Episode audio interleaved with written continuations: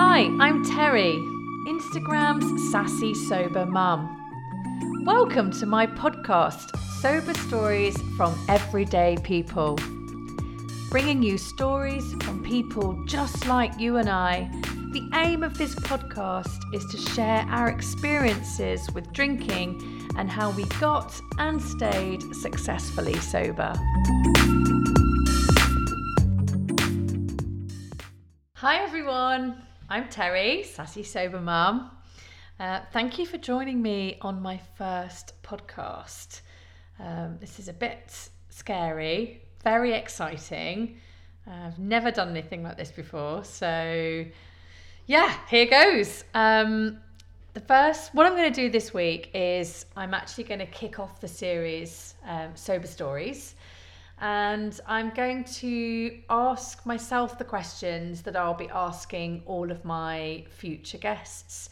So I have seven questions, and they will be the same seven questions that I use every week. Um, so probably after a few episodes, um, you'll get used to the format. So where to start? Tell me a little bit about yourself. Okay, so to tell you a bit about myself. Um, I live in England. I live on the south coast in Poole in Dorset. I was born in Leicester originally. Um, I moved away at 19. I lived in London for about eight years. I went travelling for a year. And then when I got back from travelling, I decided I needed to be by the sea. I just got so used to seeing it in Australia that I just wanted to be close to it. I, I absolutely love being by the seaside and I find it really relaxing. Um, I'm 44, uh, actually, I'm 45 this year. Um, I've got three kids, three daughters, no less, girl gang. Um, I've got my daughter Annie, who's eight, Agnes, who's six, and little Sadie, who's 16 months. Um, I'm married. I got married last year um, to a wonderful person called Tom, and we've been together about five years. Uh, my interests are uh, well, I have always have lots of interests on the go. I'm one of these sorts of people that likes to have lots and lots of different challenges and lots of things to do. Um, so um, my main interests are definitely getting outdoors. I love nature. I really like sport. Um, I love playing tennis. I like walking. I love swimming. I've just recently got into going back to the gym and trying trying to um, to lift, do some lifting. I keep seeing too many people on my Instagram that are just achieving great things through lifting, so I thought, why not give that a go? Um, and yeah, I love cooking. I um, I love crocheting. I taught myself how to crochet in the first lockdown. And yeah, just yeah, lots of general stuff really, like watching TV, like films. But I think I think the biggest thing for me is kind of just getting outside and getting into nature. Okay, so I'm going to dive in to the first of seven questions. So, question number one is describe your life with alcohol. It's quite a broad question, this one, and it could mean different things to different people. But to me, my life with alcohol, um, I would say, was problematic. Probably from when I first started drinking at 14, which is very common in um, in Great Britain. Um, and yeah, from the very beginning, I kind of drank to got, I drank to got I drank to get drunk, should I say. Uh, so uh, the way that I started ended up being the way that it finished. Always to get drunk um, and never ever to just have one or two or just sort of, you know, be sociable or with dinner or yeah when, when you're socializing with friends that that was never my type of drinking um, so I think that I had, um, yeah, a, a, difficult relationship with alcohol. I wouldn't say that it was always consistently bad. I definitely had fun, particularly in my early years of alcohol. Um, but I think probably in my, well, certainly when I went traveling, uh, drinking ramped up a lot around that time. When I got back and I got into my career, um, my drinking probably started to get a bit worse.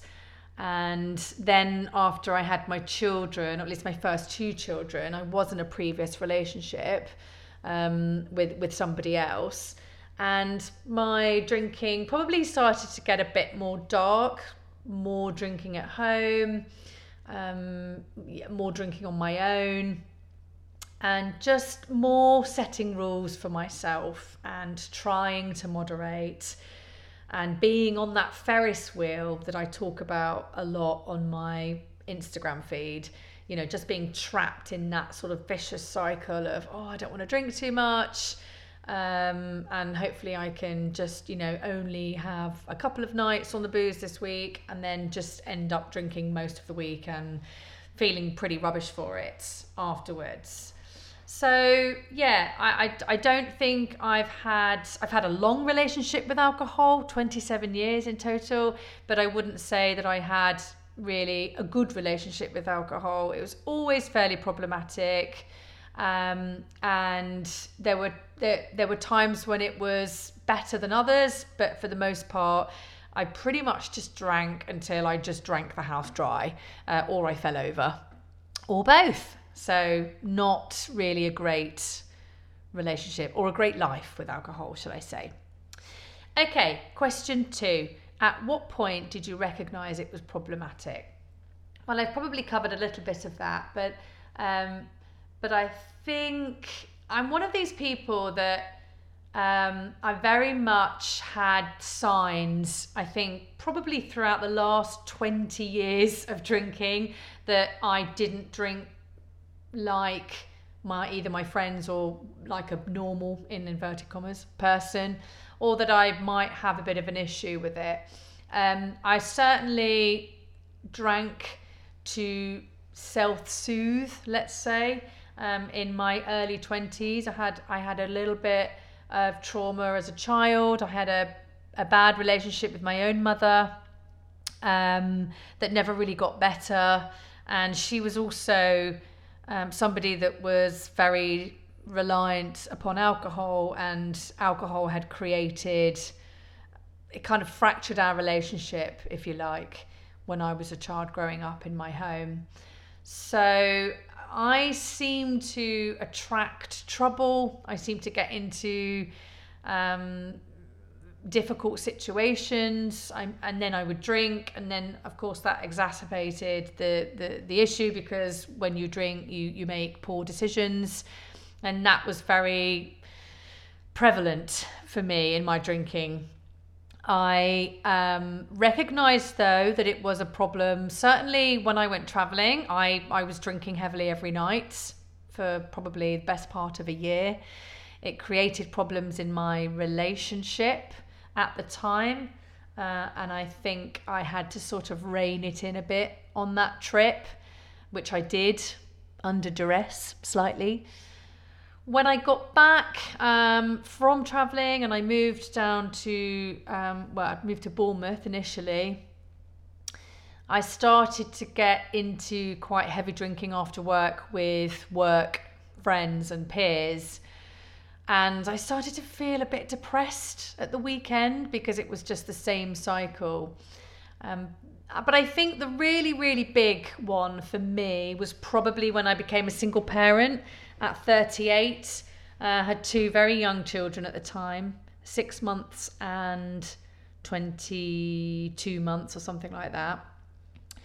So, two kids under two. Um, I wasn't expecting to be a single parent. It sort of happened overnight, although now, with the beauty of hindsight, I can completely see why it happened. And I'm, I'm obviously very glad it happened because it you know wasn't the right situation for me but at the time it was very stressful and very scary and i really worried about my drinking at that point and i actually did 100 days sober not long after becoming a single parent because I sort of had the foresight that if I didn't do something like that, I might just sort of slip off of a cliff.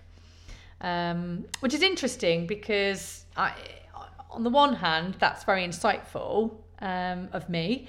But on the other hand, after 100 days, I had no plan to carry on or to move forward. And um, I just fell straight back into big drinking after that. So um, it was it was good, but also a little bit short sighted. Okay, question three: How did you get sober? Um, so you might know if you follow me on Instagram, um, I've had two bouts of sobriety actually. One at 30, um, and that was for eight months. And I got sober then because I felt a lot of pressure to stop drinking, um, mainly because of my antics when I was drunk. It kind of got me into trouble in my relationship, and something happened. And so I just said that I'm going to quit because it felt like the easiest way to deal with the shame and also make everybody happy around me. Um, I also had my 100 days at age 38, might have been 39 actually by the time I made that decision. But the but both of those times I didn't do any personal development work. I didn't invest in myself. I didn't get what I now call emotionally sober. I just literally put the drink down. To be fair to me, when I was 30, it was 2007, and there was little in the way of support. There, there was no online community really back then, hardly any quit lits, certainly none of the big ones that we uh, share and, and talk about now. There wasn't any of those back then. Um, I didn't really know what blogs were, so I wasn't going looking for them. And the only option that seemed available to me at the time was to go to AA. And I felt a lot of shame around that. I didn't want to be the person that went to AA because actually, at the time, I just felt like I was the same as all of my friends in my drinking. I just got into trouble and I felt under pressure to stop.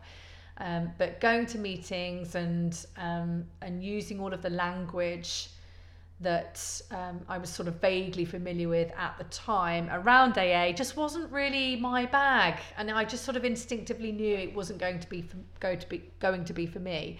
So I didn't really explore that. When I did the hundred days, um, well, what was it now? Four, five years ago. Um, I did it because I saw it as a short term fix to what was at the time a big problem in my life being single, um, being a single parent to two young kids. I just tried to keep myself focused and I started exercising a lot and drinking lots of water. Um, and you know, kind of getting through the breakup. Th- those were my main focuses, and just not drinking on top of that. But it, but the sobriety wasn't my main focus really. And as I said, when I got to the end of the 100 days, I had no plan and I just sort of fell back into drinking. So, how did I get sober this time round? Um, well, actually, having those two stints of sobriety before were very helpful for me because I sort of recognized that I needed to do something different and that I probably needed to educate myself a lot more than I had done previously. So um, I'm quite pragmatic when it comes to things like this. I'm very good at building a plan. And so I basically got a piece of paper and I wrote down some things that I thought that I could do that would help me to get sober. And they're all the things that I sort of share now. Um, on my on my feed and on my website. Um, and that's basically immersing myself in education. So, reading books and listening to podcasts and reading blogs and connecting with online sober people. So, either through Facebook groups, I think I joined uh, groups like One Year No Beer, um, Team Sober all sorts of different, I can't remember all the names now. But then around 40 days without drinking, I created an anonymous profile um, and on Instagram. And I started posting about my journey, which is really funny for me now because obviously, if you follow me on Instagram, you'll know that my online presence, my style is very, very open. And I kind of really bear my stories, my warts and all, um, and I sort of push them out there in the attempt to make other people feel more confidence in sharing their own stories. Um, but in the beginning, I was I was kind of afraid. There was shame around going sober, and I just wanted to sort of do it under the radar. Um, I, I, I, didn't want to broadcast it to the world. I felt a bit embarrassed. I also felt like, oh, you know, here we go again. There's Terry. She's doing another challenge, or she's going sober again. And I just, I just didn't want to have those kinds of conversations. So, for me, the absolute key was listening to podcasts every day I think I probably listened to t- about two hours of podcasts every day for the first six months. Um, and certainly for the first year, I was listening to podcasts every day. Um, and yeah, I was. I always had a book on the go. Uh, I my life changing books were The Unexpected Joy of Being Sober, and also Allen Carr's Easy Way to stop drinking for women. I, I, I just found that life changing. Um, so the more I listened and the more I read, the more I learnt. And obviously, I've just continued that throughout the last just over three years now. And my knowledge and confidence has just gone from strength to strength. Um, and I have a real fascination for understanding you know why we drink and what it does to the brain. I love all the science around that. And i just i can't get enough of this subject. Um, and that's probably what what drove me to try and help other people. So describe question number four describe the first 100 days. Um, the first 100 days were a mixture of heat wave and hurricane heat wave. No heat wave. Heat wave and hurricane. There was so much going on in that first 100 days. I felt so tired at first. I couldn't believe how tired i felt. Um, i now know that that a lot a lot of that is to do with the sort of catch up sleep because when you drink alcohol you never sleep properly. Your brain fails to achieve the REM part of sleep, which is really important for feeling properly rested. Um, so if I think of 27 years of fairly regular drinking, particularly the last decade, quite very regular. I just think of all those nights where I didn't sleep properly. It's quite mind boggling, to be honest, when you think of it like that. Um, so I was very, very tired for a good three, four weeks. Um, I felt flawed. I had huge sugar cravings. I mean, I have a sweet tooth anyway, but the sugar cravings were immense. I just, I could literally couldn't stop eating. I think I'd just be eating Mars bars, two or three Mars bars every day. It was ridiculous, really. But it's all very normal. Um, and I, I see a lot of this on social media, people, you know, ticking off the sort of tiredness and the sugar cravings. Um, I also felt quite emotional in the first hundred days. To be honest, I felt I felt a lot of this actually through, throughout the first year of sobriety. But I would have three or four different emotions um, in one day. So I, I could feel elated, and then I might watch an advert and I'd literally just burst into tears, or I'd listen to somebody's story on a podcast um, and I'd just start crying. So I, I felt quite unstable emotionally, um, certainly in the first hundred days. Also, I, I just, there were a lot of firsts in the first hundred days. And like I said before, I think I felt a lot of shame around getting sober. and I um, I went to some social engagements and I also pulled back from going to social engagements because I got fed up of the roundabout conversation around my drinking. If people weren't quizzing me on my problem with drinking, why did you stop drinking and what was wrong with you then and well, you know, can't you just have one and all those questions that are very unhelpful when you're in early sobriety. But if it wasn't that, it was people um, sharing their relationships with drinking, which I, yeah, which, which which still happens actually to this day. I think there is huge truth in people feeling uncomfortable about the conversation around alcohol, particularly if they're still drinking. Uh, I think people quite often feel the need to highlight what their own drinking is in order to sort of convince themselves that they don't have the same problem. Um, so yeah, a mix of things. Tiredness. I, I also had a quite vivid um, dr- drinking dream, and I woke up and I was really disorientated. I thought, oh my god, how have I? Why have I gone and done that? Why have I gone and, and, and drunk and you know, I couldn't piece together why I had such a, a vivid dream. I thought it was real, and thankfully it wasn't. Um, but again, this seems to be fairly common. Question five What was the hardest part? Um, I think for me, it was trying to get my head around the fact that, you know, I was really worried that I just wouldn't have fun again.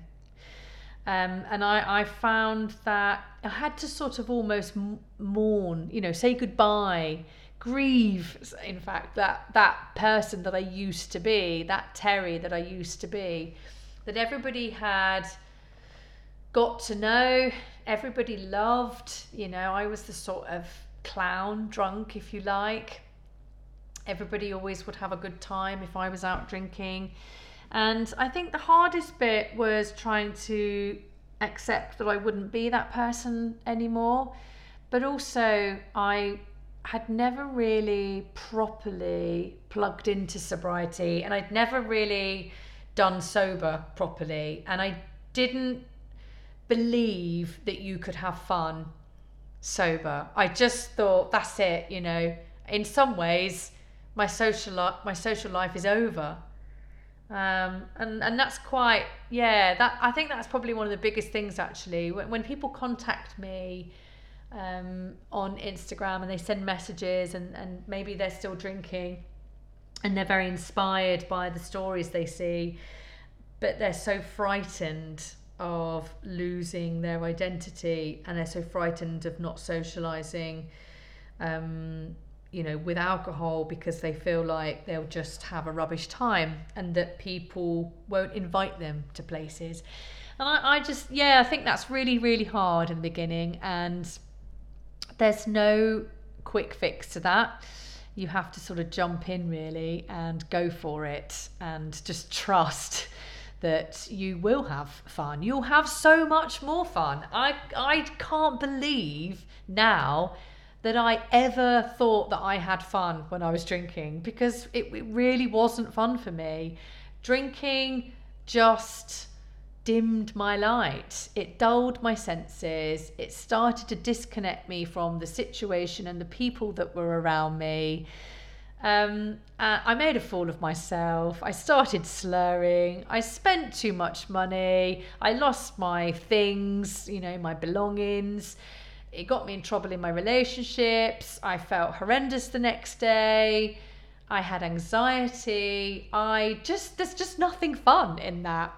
So, actually, once you get past that stumbling block in your head, the thought of you're not having fun again, and you start to just live your life and you you start to get through those first experiences sober and you and you know every time you have that situation where you you have a really deep belly laugh you know you or you have a really good connection with somebody at an event uh, you, or you really enjoy something you sort of have this ping moment of reflection and you think oh my god i'm really actually having loads of fun here.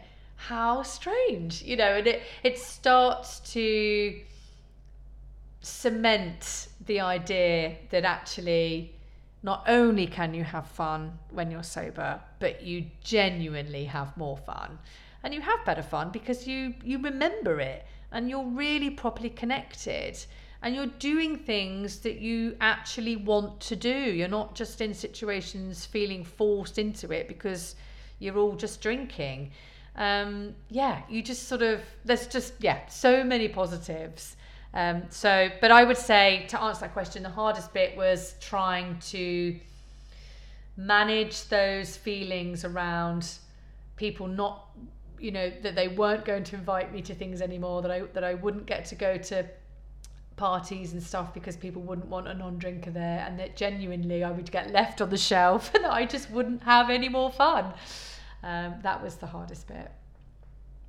Okay, what's been the biggest gain in your sobriety? Question number six. Um, the biggest gain for me is time. Oh my God, there is so much time now that I don't drink. And, you know, I, I don't just have the time, I have the motivation and the creativity and the intention to do better things with that time. So um, a big one for me, you know, obviously being a parent of three young children, I just feel present and I enjoy my time with them. And we do things, you know, I, I, I've got the energy and the creativity to, to do stuff with my kids. Um, and even when it comes to myself, you know, sort of my own self care, I have time to do so many things in my life now. It's so full, my life now. When I used to drink, I spent a lot of time drinking, most nights. And then I would spend the next day, so most days, recovering from it. Um, and when I wasn't drinking or recovering from it, I probably spent that remaining time thinking about it, planning it, um, trying to moderate and you know all the thoughts that sort of whirl around your brain when you're when you're doing that. So taking all of that away it just leaves so much time. And in the beginning it is a bit weird. You know you do you do sort of feel like oh my god i'm just going to get bored. I've got all this new time. What am i going to do with it? But you do settle into new routines you do go out there and find new and different and more interesting things to do. I've learned how to properly relax because I've got time. I've I've learned how to switch off from things and you know fully relax and yeah and, and and also just do hobbies that I enjoy. So I've just recently gone into swimming and got into the gym and um, even doing my sobriety um, social media and doing this podcast and writing my blog and writing my book. You know, I do work full time as well. I have got three children. People say to me, How on earth do you fit it all in? And I say, Well, I don't drink. I've got time. I've got so much time. So that's been the biggest gain, I think, in sobriety um, having my time back and spending my time in really productive and rewarding ways. Right, so last question, question number seven. What are my top three tips on staying sober? Okay, um, my first tip would be set the right expectations don't expect too much too soon. I get a lot of messages from people that are um, 100 days in, for example, and they expect to be fixed, they expect to be feeling magical every day, and they expect to not have any cravings, and you know, expect, expect, expect. So the first thing I would do is just every time you catch yourself with an expectation, remove it completely. Don't expect anything. Just accept that you are on a you know journey that will be difficult sometimes and brilliant other times.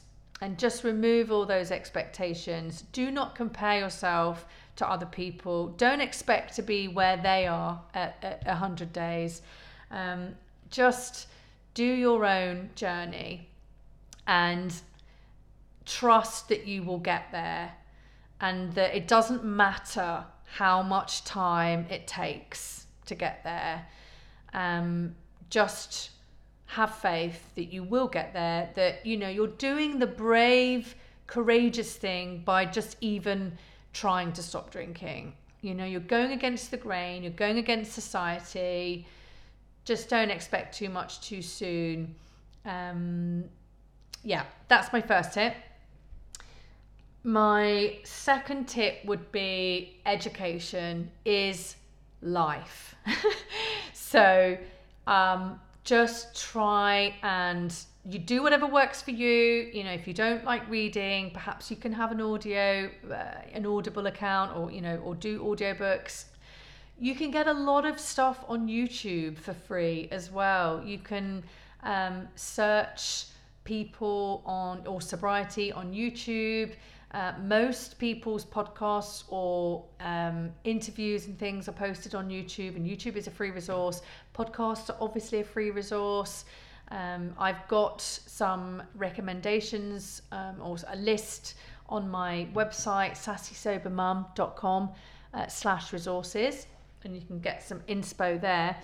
But uh, do something every day. Whatever it is, do something every day. If you can do it all, fantastic maybe you wake up and you do a gratitude journal, you do some meditation or breath work, you um, read some of your quit lit, you listen to one or two podcasts, you go out for a walk and try to connect with nature, um, you go onto social media and just start sharing your stories or just even watching other people's stories from afar maybe you can do all those things. Maybe you can only do one or two things. Um, just make sure you do something every single day. And whenever you feel like you're getting unstuck or you're having a bit of a wobble, my advice is always this is an invitation to do more work. So just make sure that education is always at the forefront.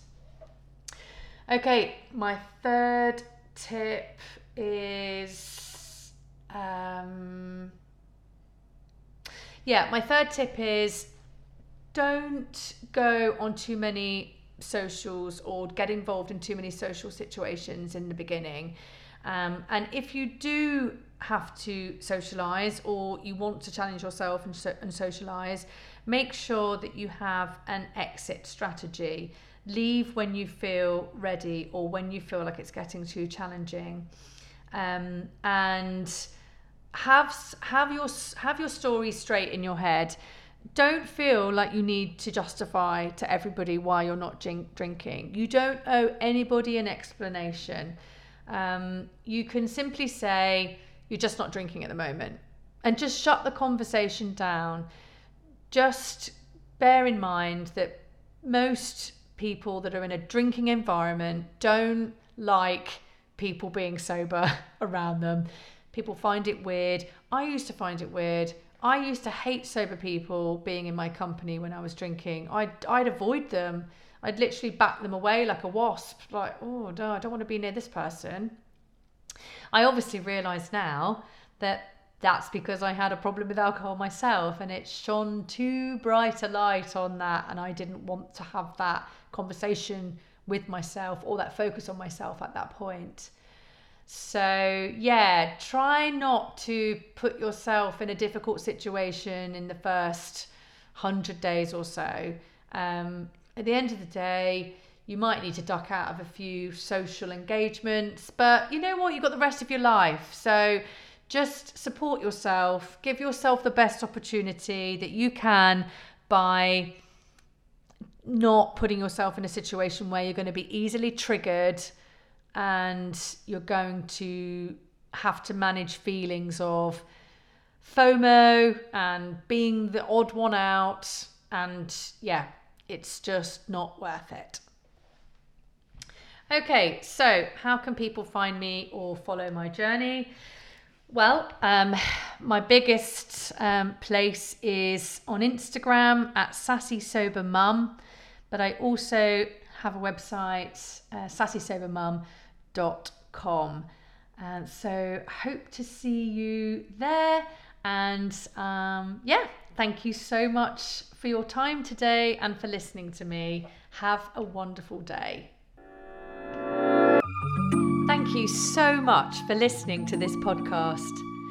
If you're interested in being a guest, please contact me directly on Instagram by sending a message to at Sassy Sober. You can also find helpful tools and resources on my website, sassysobermum.com. If you enjoyed the podcast and you want to spread the love, please like, share, and rate the podcast.